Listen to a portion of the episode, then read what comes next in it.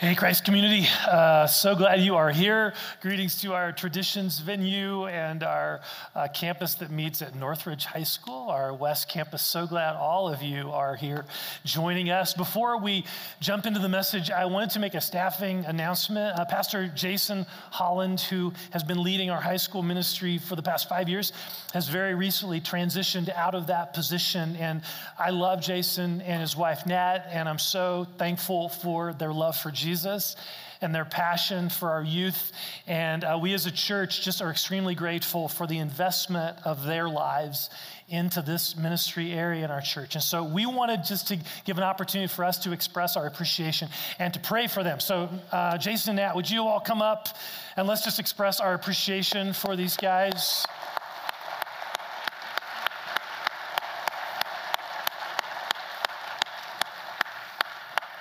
So I wanted to pray. Let's let me lead us in prayer. Father, thank you for Jason and Nat and their love for you and their the investment of their lives in ministry here, in uh, kids here, in my my my kids here, Lord, and just in so many families impacted by that.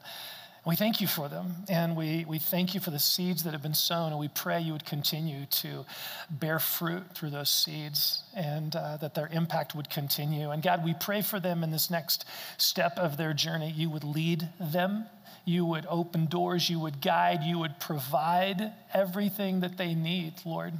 And so we thank you for them. Fill them and protect them and use them for your glory. God, thank you for their passion for you their love for you, God. And we just pray that you would increase the impact of their lives for your glory, God. So thank you for them. We love them. We entrust them to you. And again, thank you for their being a part of our family for these five years, Lord. Thank you, God, in Jesus' name. Amen. Thank you. Yeah, love you guys. Thanks. Okay, so if you have your Bible or Bible app, feel free to turn to Luke chapter 16. We're continuing this journey through the book of Luke, kind of doing this verse by verse. Uh, journey, really, this, this uh, verse by verse uh, approach here through this, this amazing resource. And what makes it amazing is the book of Luke gives us an eyewitness based account of Jesus' life and ministry. Now, one thing, if you've been following along with this here, one thing that has become very evident is that in Luke's account, Jesus is not afraid to touch on any subject, okay? He's not afraid to go after and address subjects that we in the church are sometimes a little more hesitant to go after. And so, for instance, in this chapter that we're just starting on, in Luke 16, um, Jesus, he talks about money, he talks about divorce and remarriage, and he talks about hell. Um, that's chapter 16. Uh, and so, part of me kind of wishes I could just skip over this chapter, uh, but another part of me is like, hey, let's go for it. Let's go for it. I want all of Jesus, right? I want all of what he said, not some watered down piecemeal approach that just picks and chooses our favorite verses and topics, right? And so today we find ourselves in Luke chapter 16, um, beginning in verse 1, verses 1 to 15. And what Jesus, that I mentioned a moment ago, what Jesus is focusing on in this particular passage is money.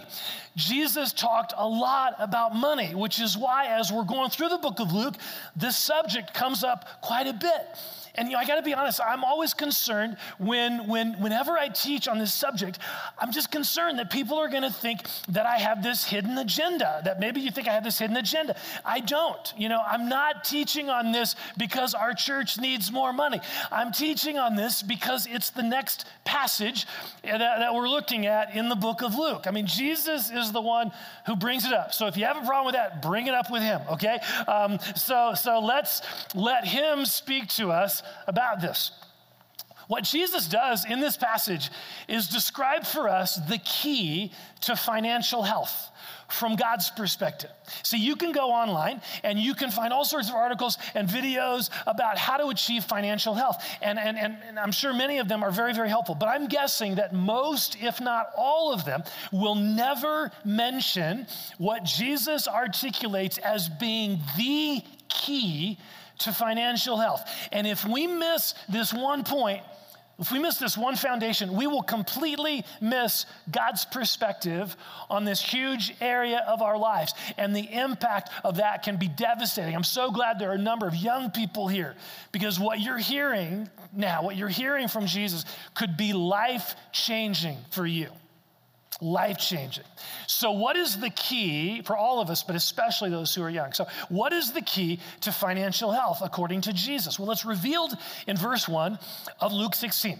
Here's what we read Jesus told his disciples there was a rich man whose manager was accused of wasting his possessions. Now, you're probably wondering how anything in that verse points to the key to financial health, but it does. It's there.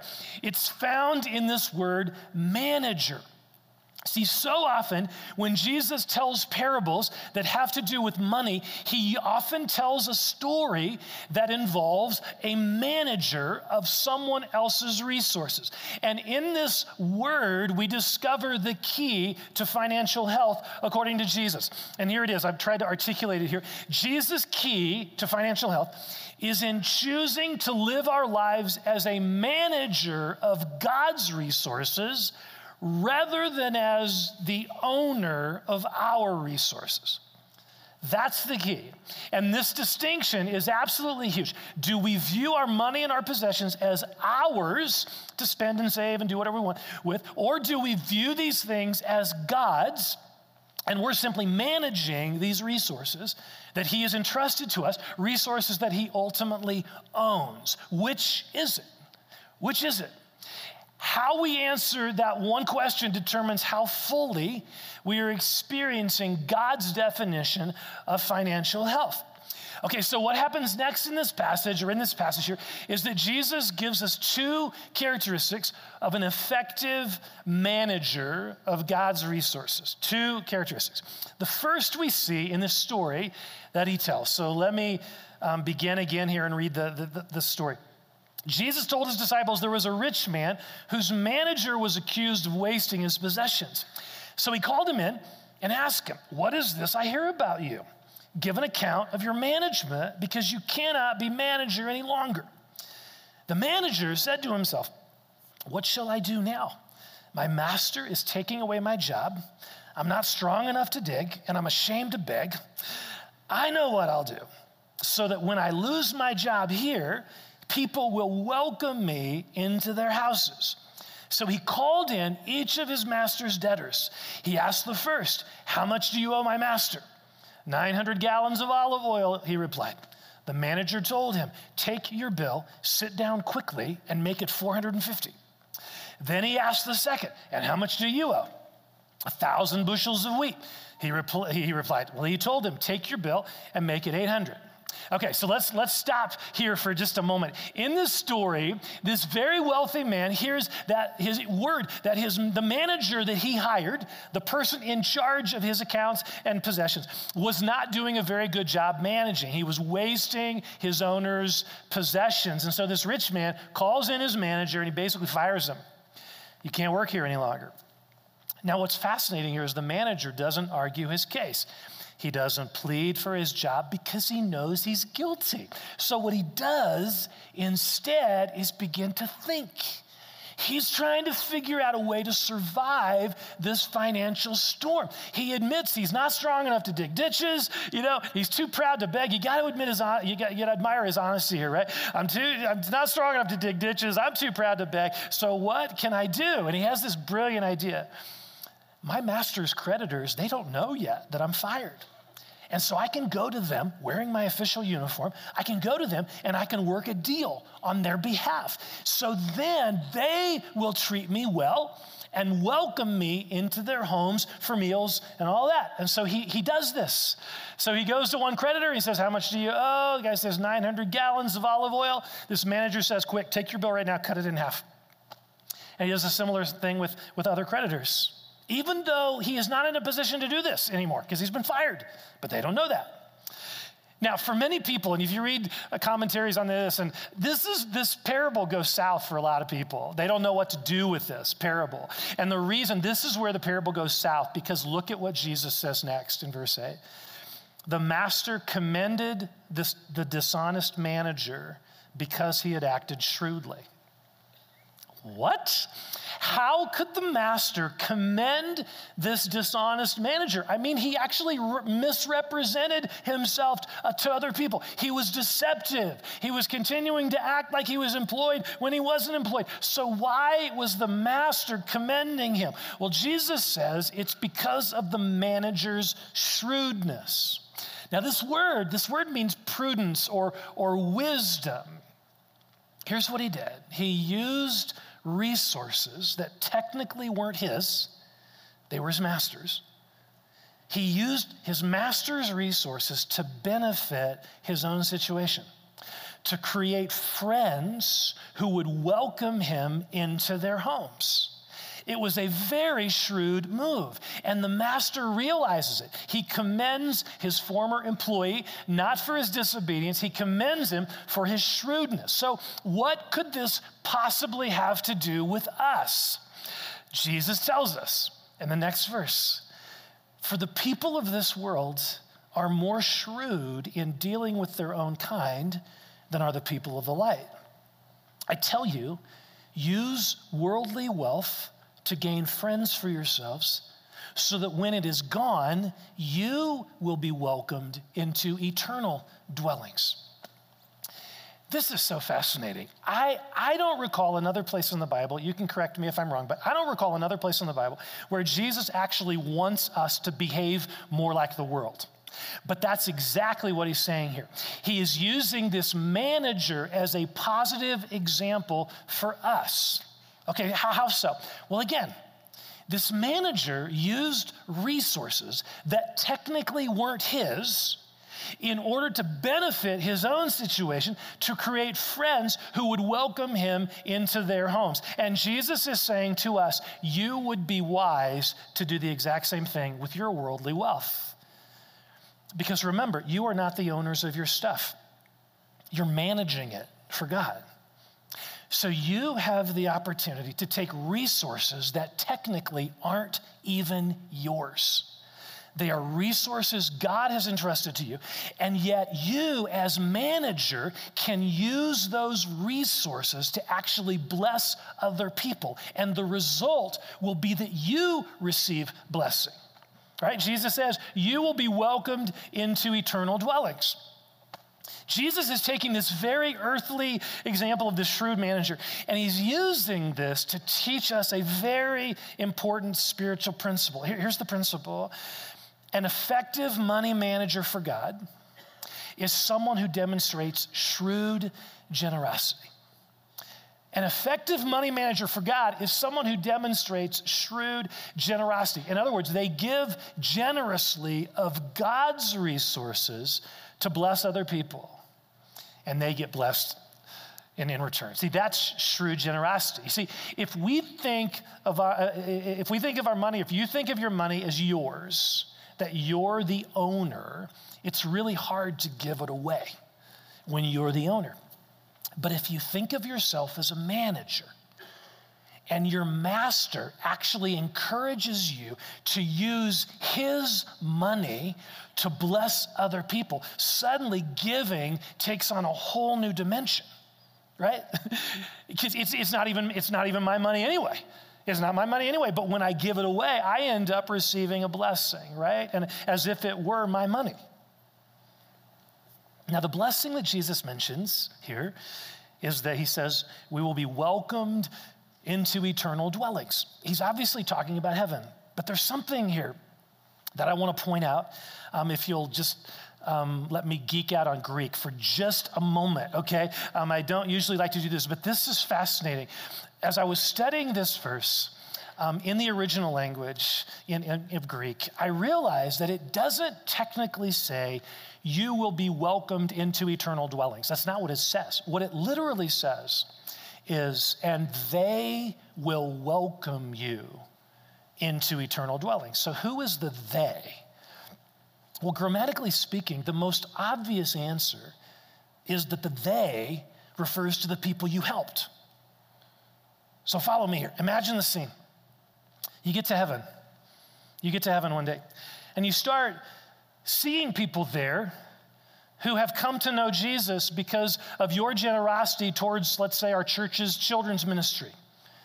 Or, or you see people there, and or maybe you see people there who are there because you gave financially to the resource center that helped a woman choose life over abortion. And that child that she had is now not only thankful for her own life, but she ended up leading dozens of other people to Christ. Or you see a refugee family there, and they're there in heaven because you invested financially, you invested in that, in, in some ministry working with them on earth. So as you arrive in heaven, as you arrive there, all these people have huge smiles on their faces. And they are expressing gratitude to you for your generosity because of the eternal impact that it had upon them. They are welcoming you into your eternal dwelling. And as you're standing there, you're drinking in all of this, you have this thought it wasn't even my money. It wasn't even my money. I was using God's resources to bless these people, and yet here I am receiving the benefit of that. And so you, you start to feel a little guilty, right? You kind of feel a little guilty if you can experience guilt in heaven. I don't know, but you start to feel a little guilty. And suddenly Jesus comes up beside you and he says, Man, that was some shrewd money management. Well done. Good job. You used resources that technically weren't yours to help other people find Jesus. And then you get to enjoy the blessing of that throughout eternity. I mean, what a deal! what a deal! Jesus is saying the people of the world get this concept. They totally get how you can use other people's resources to benefit yourself. Jesus just wishes that his followers would realize how this works with God's resources and that we would live our lives accordingly, generously giving of God's resources to help other people. It's a shrewd move, and Jesus praises him for it. And he encourages us to do the same here. So, the first quality of an effective money manager from God's perspective is shrewd generosity, using God's resources to, to not only help others, but then it's again using God's resources, not ours, using God's resources to not only help others, but then to also benefit ourselves so we'll be welcomed into eternal dwellings. Okay, that's the first, what the, the story means here, first, first part. Second quality of an effective money manager from God's perspective is revealed in the next few verses. So look with me at Luke 16, verses 10 to 12 here. Whoever can be trusted with very little can also be trusted with much. And whoever is dishonest with very little will also be dishonest with much. So if you have not been trustworthy in handling worldly wealth, who will trust you with true riches? And if you have not been trustworthy with someone else's property, who will give you property of your own? Now, every one of us here gets the principle that Jesus is articulating here. It applies to so many areas. For instance, Let's say you share with a friend this confidential little secret that you have, okay? Um, and you the next day you see on Facebook this little secret kind of posted for everyone to see. If that happens, how eager are you going to be to share deeper secrets with that particular friend? Not very, right? Or let's say you're a parent of a teenager and you give your teenager the responsibility to be home by 11 o'clock okay? You got to be home by 11 and they come in at 11.30 instead. How willing are you going to be to give them more responsibility when they haven't even they haven't proven they can even handle the responsibility that you've given them? See we, we get this. We get this principle. But what jesus does he takes this principle that we all understand he takes this very real world, world practical example and he applies it to the area of money management from God's perspective. See, God is saying, how you handle the money I entrust you is a measure of how trustworthy you are. A trustworthy manager uses the master's resources according to how the master wants them to be used. If the manager doesn't use them that way, it's an indicator of the manager's lack of trustworthiness. And the master saying, I'm not going to entrust more resources to this manager who hasn't even with the, the resources I've already given them, they haven't handled the, the way I wanted them to. So why would I entrust them more resources? That's the principle here. So, so let, let me state this another way. Because Jesus is basically saying to us how you handle your money is a test. How you handle your money is a test. It is a test for how faithful and trustworthy you are. A manager who spends all the master's money on him or herself is not a faithful manager. That's, that's what Jesus is saying here. But it is not just a test of trustworthiness, it's a test of something even more significant than that. And, and, and to understand that, we look at what Jesus says next. Verse 13 No one can serve two masters. Either you will hate the one and love the other, or you'll be devoted to the one and despise the other. You cannot serve both God and money. The Pharisees who loved money heard all this and were sneering at Jesus. Jesus said to them, You are the ones who justify yourselves in the eyes of others, but God knows your hearts. What people value highly is detestable in God's sight. Now, notice what Jesus is saying here. How we spend our resources is a test of our love for God. It's a test of our devotion to Him. So, the second characteristic of an effective money manager, from God's perspective, is a passionate love for God. A passionate love for God. See, this is a heart issue. And that's why Jesus says to the Pharisees, the Pharisees are hearing him tell the story and they're sneering at him. They're making fun of him for, for telling the story. And that's why Jesus says to them, in response to them making fun of him, he says, God knows your hearts. God knows your hearts.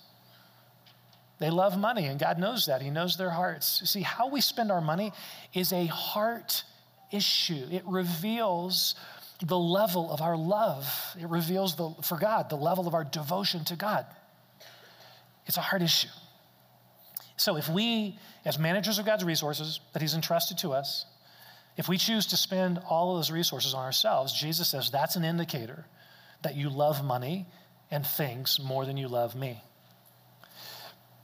This is hard stuff. It's so hard. But, but we know it to be the case, right? I mean, we know this to be the case uh, in, in, in other relationships. I mean, if I say to my wife, Raylene, I love you so much. I love you so much. And then I just keep living my life the way I want to, doing what I want to do, and never serving her, and never listening to her, never giving her attention or whatever. My words don't mean anything. I mean, right? My words don't mean anything. My, my actions reveal what I truly love. And so, in a, in a Christian, in a, a, a, religious context or a spiritual context, we can say and sing, you know, how much we love God. We can do that for hours. We can say how much we love God. We can sing about how much we love God. But Jesus says one of the tests of that love is our generosity. If we spend the vast majority of our resources on ourselves, we are revealing loud and clear, we are revealing what it is we truly love, and it's not God. It's not God. Now, let me just stop and acknowledge here this is heavy, right? This is heavy stuff. It is hard to hear. It is stuff that I wrestle with. Just to be vulnerable, this is stuff I wrestle with. I see this love of money surfacing in my own life all the time. It is surfacing all the time. I mean, I confess, especially lately, I sometimes get more excited about what my mutual fund investments are doing than I do about what Jesus is doing. Sometimes I find myself turning to purchases and things for joy, momentary joy or comfort, rather than turning to God. I mean, can all of us just admit? I won't raise hands or have anyone raise hands, but dear, can we, can we all just admit that we love money and what it does for us? We do. We love money and what it does for us. And because of that, we often struggle being an effective manager of God's resources. See, seeing the issue is a huge part of this journey in our lives. But once we see it, how do we grow in this? That's the key question. I mean, it's not just, oh, God, you just want us to feel guilty. He doesn't want us to feel guilty, right? How do we grow in this? How do we grow in being the money manager Jesus wants us to be? Well, there's a powerful passage in the Bible that actually shows us very specifically how to apply Jesus' words. And so we're gonna, we're gonna jump there and kind of dive into this. It's in the book of Malachi in the Old Testament, chapter 3. What's happening here is that God is calling his people out for not being effective money managers. Um, in fact, God uses some very descriptive language to call them out on this. He says to his people, You're robbing me. This is the language he uses. Look at this, verse 8. Will a mere man, will a mere mortal rob God? Yet you rob me. I mean, this is very vivid. It's very strong language. God is saying, hey guys, you're not, he's saying to his people, you're not being the money managers. You're not managing my resources the way I want you to. But see, they didn't realize it. They didn't even realize they weren't. And so they ask him in verse 8, they ask him, How are we robbing you? Like, I thought we were doing fine with this. What are you talking about? How are we robbing you? How are we not managing your money well? So God tells them in tithes and offerings, you are under a curse, your whole nation, because you're robbing me. See, God says the reason, the reason you're not being an effective manager of my resources and are, and are, and are reaping the negative consequences of that, the reason for that is because you're not embracing my principles for generosity, which revolve around these two practices, these two practical tools, the tithe and the offering. So let's unpack, let's unpack these, these concepts. The word tithe literally means 10%. The biblical idea of the tithe is that 10% of whatever we earn belongs to the Lord. Okay, if I earn $1,000, $100 belongs to Him. If I earn $100,000, $10,000 belongs to Him. It is dedicated to Him, which is why here He says, You're robbing me. You're robbing me. You're not giving to me this basic amount that belongs to me. It's mine. So when you're not giving me what's mine, you are robbing me. Now, this practice of tithing is shown, again, this is practical tool. It's shown throughout the Bible. So we see that it's introduced by Abraham and, and Jacob in the book of Genesis before the law of Moses is ever given. And then it's made official kind of by Moses in the law. And then it gets applied by Joshua in Joshua 5, and then by Mal in the book of Malachi. And then it gets affirmed by Jesus in Matthew 23 23. So it is clearly a, a biblical concept. But more than that, it's a life changing tool. It is not this legalistic requirement, it is a life changing tool. My life has been significantly impacted by this tool, which I'll share about in just, in just a minute. Now, in the passage that we just read, God also refers to the offering. So the people say, How are we robbing you? And he says, In tithes and offerings. So the offering, the language of offering, refers to gifts given that are outside the realm of the 10% tithe. See, the Bible never encourages us to think that the tithe is like the be all and end all of giving. That, I mean, everything we have belongs to the Lord. And so the remaining 90% is to be treated as belonging to Him as well. And so the principle of the offering is that we pray and we ask God how He would want us to use this remaining 90% as various needs and opportunities present themselves to us. So we're just praying and asking Him for that. Okay, so both the tithe and the offering are practical tools. That's all they are. They're just tools to help us, to help reinforce in our hearts this idea that God owns our stuff. We're the managers of His property. Okay, now back to this passage. After God tells the people that they're robbing Him, they're not managing his resources well. He then issues this very direct challenge. In fact, why don't, why don't you read this out loud with me here? Verse 10. This is what he says Bring the whole tithe into the storehouse that there may be food in my house. Now, this word whole means complete, it means all. See, God is saying, I want you to bring me the whole 10%, not part, the entire 10% is to be brought to me because it belongs to me. It belongs to me. Now, please hear me. Please hear my heart in this. This is not about the money. it is not. This is all about the heart. God is saying, I want you to put me first in your finances by giving to me the first 10% of whatever you earn. And that's what makes this tool so powerful. When we tithe, we give God the first 10%, not the leftovers after every other bill is paid. No, we, no, God gets the first, He gets the best, which is such a powerful way to demonstrate that He comes first in our lives. It is such a powerful way to say to God, You come before anything else. I love you more than anything else in my life. You come before my house payment, you come before my student loan, you come before my car payment. I love you more than anything else. And this is my way to demonstrate that that's what the tithe is about. You come first. The first 10% is yours, Lord. Now, again, this is life changing. And I, I, say that because I, I first heard about the concept of tithing when I was in college, attending a Baptist church when I was in college. I'm so glad someone taught me this. I mean, I, my first tithe check to the church back then, I still remember this. It was for $6. It was for six bucks because my monthly income was $60 at that time. Now, someone could say, six bucks? I mean, come on. I mean, the treasurer is probably going to laugh at that when they see it in the offering plate. I mean, six bucks? I mean, what difference would that make to the church? But, folks, that was not the issue. For me, the issue was not the amount, the issue was my heart choosing to put God first, to give Him the first 10%. That was a holy moment for me. It was like a spiritual, a stake in the ground moment for me spiritually. I'll never forget it. It wasn't about the $6. I mean, that $6 check probably meant very little to that church.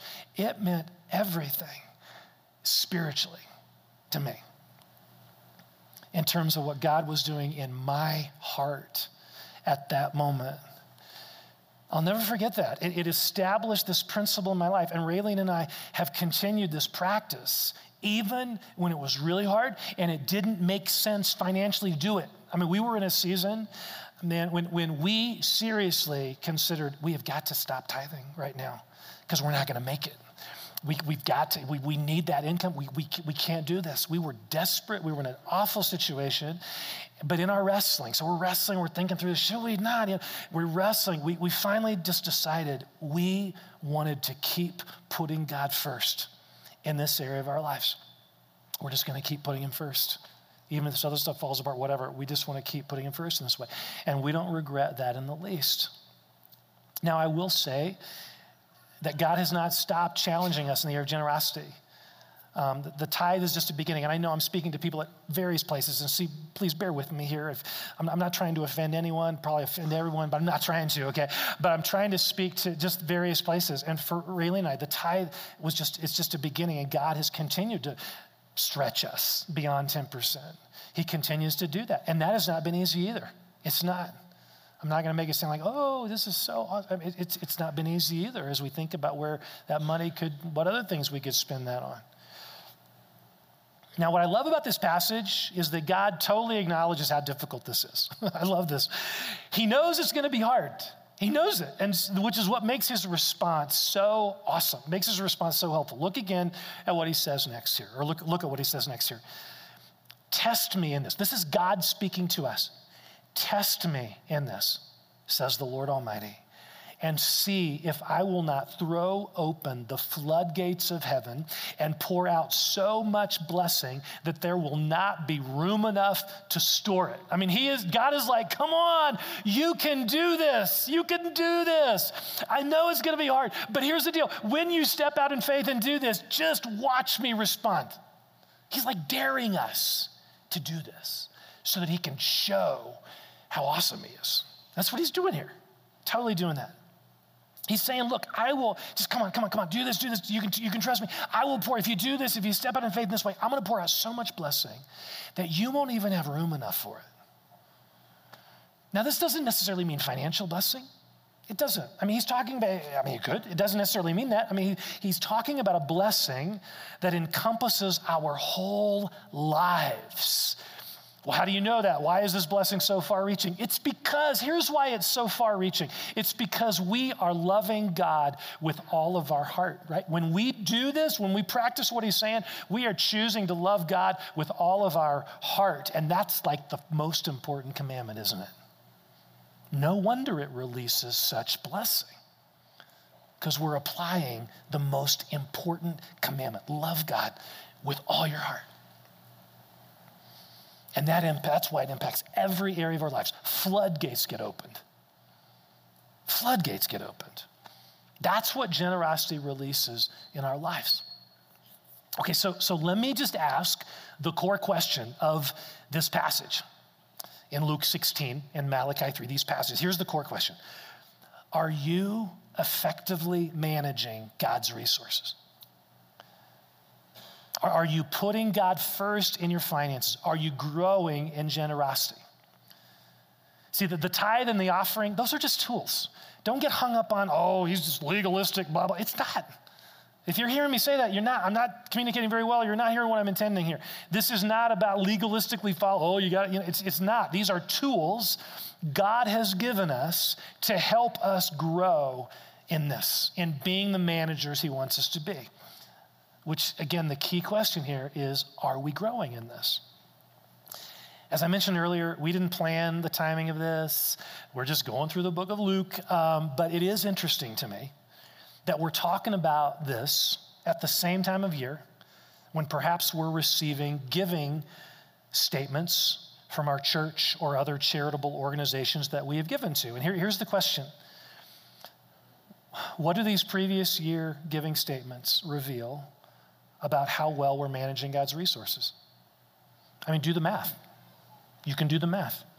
Here's how much I gave, here's how much I made, divide it up. That, what does that percentage say about how well we are managing God's resources?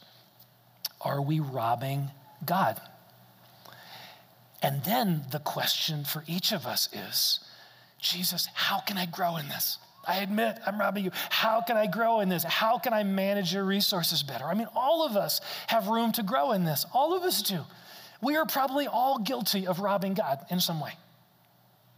So this isn't about, oh, I have a master and you don't, or so and so has a master. No, no, no. We're, we all we all are robbing God in some way. We can all grow in this. But here's what I love about God's response in Malachi 3 and in Luke 16. It is not condemnation, it's an invitation. I love that. This is not about, you know, and condemn. It's not. God is giving us an invitation. God is saying to us, Test me. Come on, test me. Trust me in this. Take whatever next step I'm asking you to take to be a better manager of my resources, and then watch me pour out blessing on you. Not only in this life, but in the life to come as you will be welcomed into eternal dwellings. That's what Jesus promises to those who manage his money with shrewd generosity and a passionate love for him. That's what he promises. The question is are we willing to step out in faith and do whatever it is he's asking us to do? Let's pray together.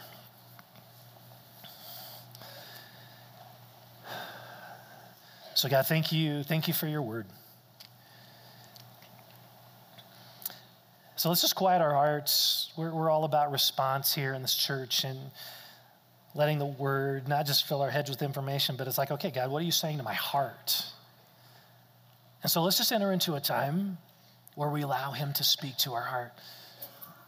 And there's no pressure here. If you're, you're new to the faith, you're kind of, or you're, you're exploring this whole Christianity thing, man, just don't feel any pressure. But for those of you, if, you, if you're a Christian, if you've placed your trust in Jesus, God invites you to open your heart and respond to Him. So let's just do that. So we quiet our hearts. This is between you and the Lord. It's not about the person next to you. This is just you and the Lord. So let's just ask the Lord in the quiet of our heart, just ask Him, God, how well am I managing your resources? Am I robbing you in any way? Just ask the Lord that and just listen.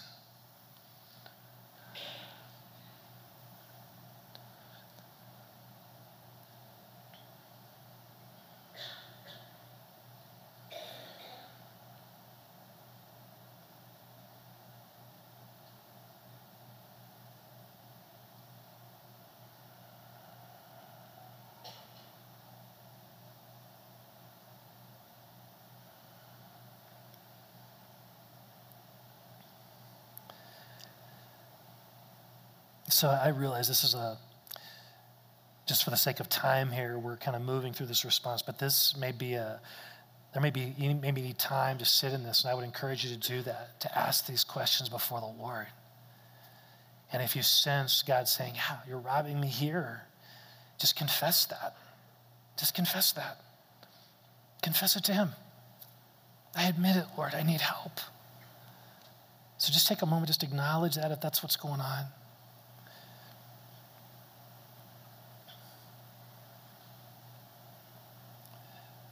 And he, forgives us, right? This isn't about condemnation. He invites us to journey with him in this. And so, so the next question then is, is, is this question God, what do you want me to do about this? What, what next step would you want me to take? So let's just ask the Lord that.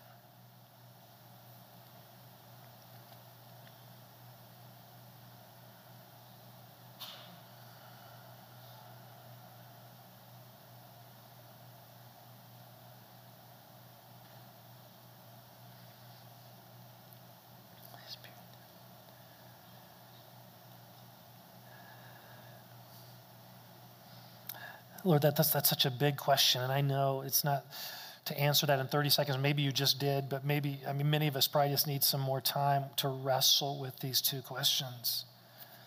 Am I robbing you? And how can you help me grow in being a better manager? And so I pray for us, whatever, that we would listen to you. And then you would give us the courage and strength to do whatever you're asking us to do in this area. So I want to pray for that wherever we are at in this journey.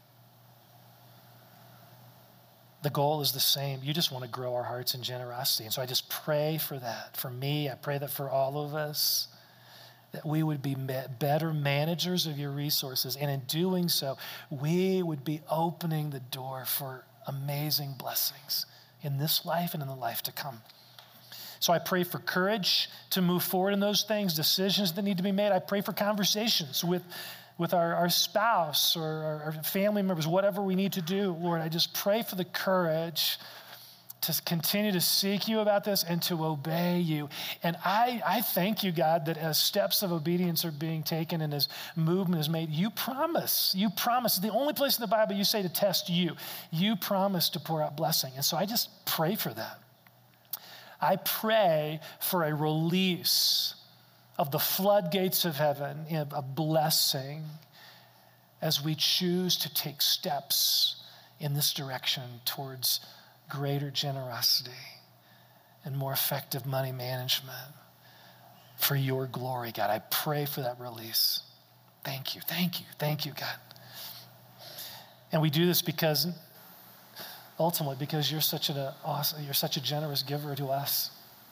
You gave us your best, your son. And it's out of that response of grace that we give back to you. So thank you for thank you, Father, for loving us. Jesus, thank you for giving your life for us. And we just ask you to help us grow in this area that is such an important part of your heart and your character. Help us as your children grow in this as well, Lord. Ah, we love you. We love you, God. So we have an opportunity now um, to continue to respond with some songs of, of worship and consecration to the Lord. It may be that God is still speaking to your heart about things, and that's totally cool. I'm going to ask everyone to stand in a moment, but you can remain seated if you want and just continue to pray, whatever God's doing. But for the rest of us, why don't we just stand? Let's stand. And if at some point you want to stand on this, totally fine. And let's, let's let this worship be about God. Jesus, we love you. You are first in our lives. And so we love you. We praise you. We honor you. Holy Spirit, come. Do your thing here, we pray. Thank you, God.